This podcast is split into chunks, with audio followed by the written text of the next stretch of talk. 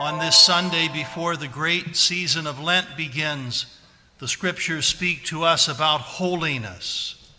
Through the book of Leviticus, the Lord says, Be holy. St. Paul echoes this, and our Lord picks up on it as well by saying, Be perfect. Now, our Lord knows that we are imperfect creatures and he does not demand of us the impossible. But he does say, Give it your all. Love the Lord with all your heart and all your mind and all your strength and all your soul. Give it your all. Because what God wants from us is everything, not a part.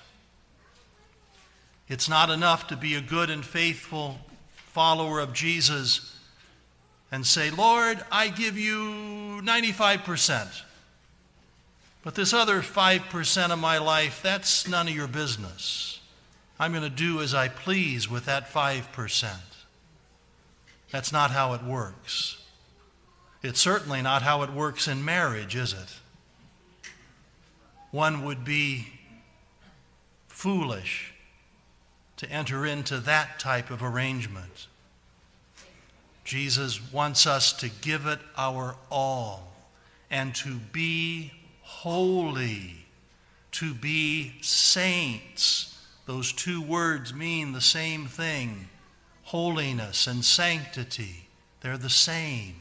Each and every one of us is called to be a saint. Being holy is not the reserve of priests and religious. It's for everyone. You are called to be a saint. Maybe not the kind of saint whose face ends up on a stained glass window or a holy card, but a saint nonetheless. You are called to be holy. And what does that mean? It means, first of all, to be in union with Jesus, to walk with Him, to learn from Him every day to abide with him, to be his disciple. Second, it means to be in communion with his church, to be part of and be an active part of the body of Christ that is the church. And third, it means to have a keen sense of your mission and purpose in life and to be dedicated to that purpose. God gives to each and every one of us a role to play in the building up of the kingdom, a role that's different for each and every one of us because we each have our own gifts and talents. But God wants us to give our all as we are called specifically in our own circumstances to build up the kingdom of God. We are called to be holy. And our Lord not only calls us to be holy, He gives us the means by which we grow in holiness. He gives us the very means by which He can accompany us by His grace along the path of holiness, helping us out at every stage in life he institutes the sacraments for the sake of our holiness. He gives us the sacraments so that we might grow in holiness. He gives us the sacraments, the sacraments of initiation, baptism, confirmation, and Holy Eucharist, the sacrament of healing, the sacrament of the anointing of the sick, and the sacraments at the service of the communion of the church, holy orders and holy matrimony. Jesus institutes the sacraments so that we might grow in holiness. He gives us the sacraments. Why, why are you looking at me so funny? What's baptism, confirmation, Eucharist? Sacrament of the anointing of the sick, holy orders, holy matrimony. Oh, yeah, penance. the sacrament of penance and reconciliation, sometimes called confession. How could I have forgotten about that one? Because so many of you do not forget the sacrament of penance. You are keeping Father Meyer and me very busy with the sacrament of penance, especially on those days when we have the 12 hours of mercy, confession from 9 in the morning until 9 in the evening, and in confessions before Mass. You are keeping us busy. You are not forgetting the importance of the sacrament that our Lord institutes, the sacrament that the Lord gives to us in a very profound way. Remember that on the first Easter night, after the Lord had been crucified and, and, and raised from the dead, on that first night, our Lord walked through the locked doors to find the apostles huddled in fear. Now, these were the very apostles who abandoned him, who walked out on him, who didn't even put up a decent fight to protect him.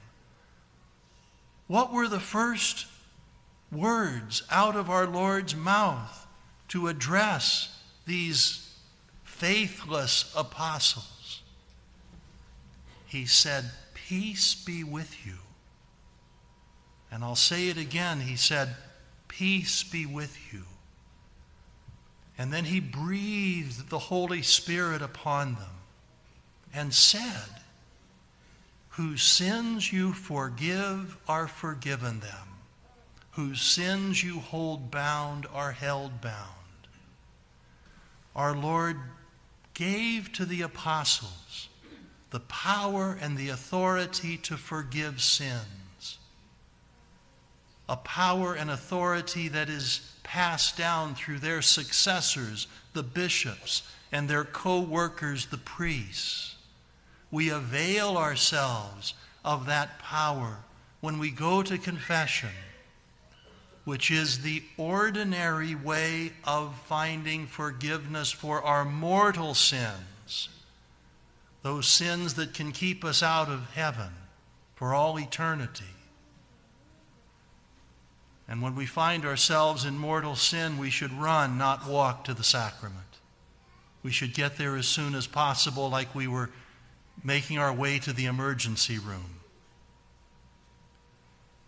The sacrament of penance is also for our venial sins. The church invites us to confess our venial sins, our daily sins. St. Augustine said, A venial sin is like a grain of sand.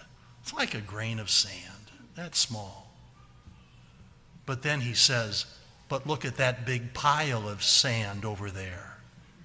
And look how hard it is to move that.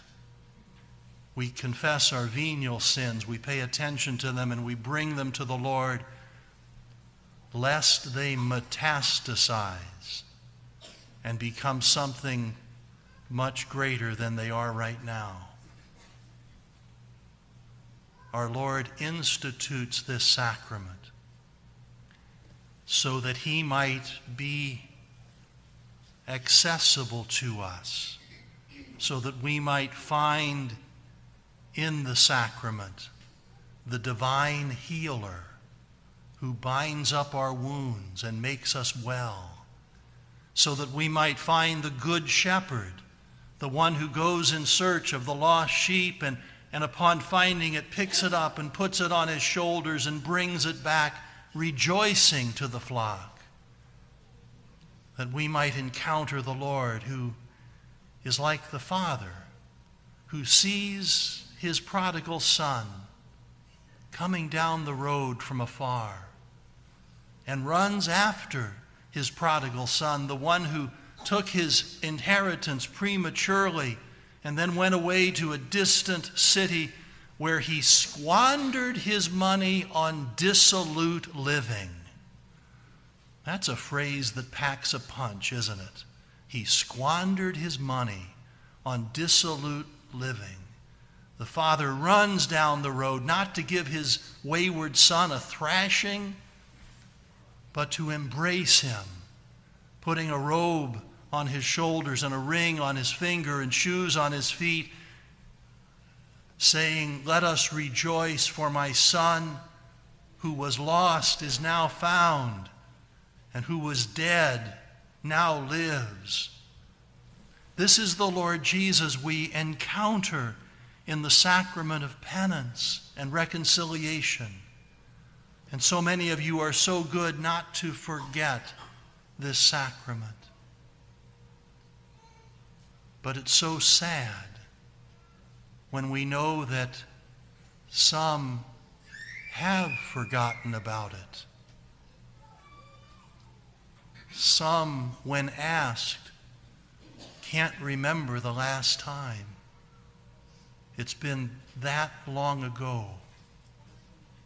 How sad, because it shows a deficient awareness of the deadly power of sin.